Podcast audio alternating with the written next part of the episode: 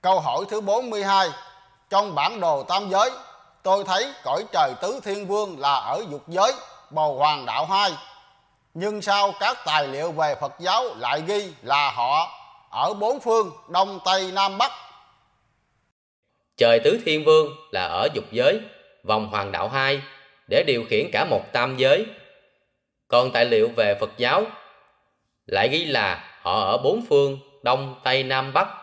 Bốn phương này là mỗi vị chúa trời tứ thiên vương chịu trách nhiệm một phương như Đông, Tây, Nam, Bắc là của tam giới chứ không phải là địa cầu. vì địa cầu là do các vị thần thánh tiên chịu trách nhiệm làm chủ và quản lý về phần dương. Còn về phần âm là do thánh chúa thế giới điều hành thập loại thánh làm việc và sống theo nhân quả ở trái đất này. Câu hỏi thứ 43 Sao lại là tứ thiên vương mà không nhiều hơn hoặc ít hơn? Ở cõi trời này có nhiều người ở không? Mỗi vị có nhiệm vụ giống nhau hay khác nhau? Tam giới có bốn phương Thì mỗi vị chịu trách nhiệm một phương.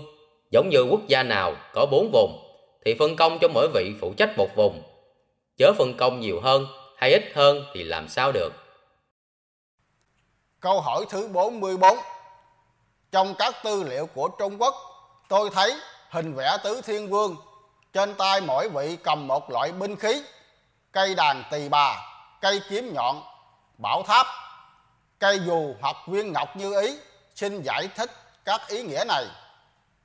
Một, Cây đàn tỳ bà là binh khí phá âm thanh của đối phương, mà ngày nay gọi là mật hiệu bằng làn sóng điện của mỗi bên đánh nhau.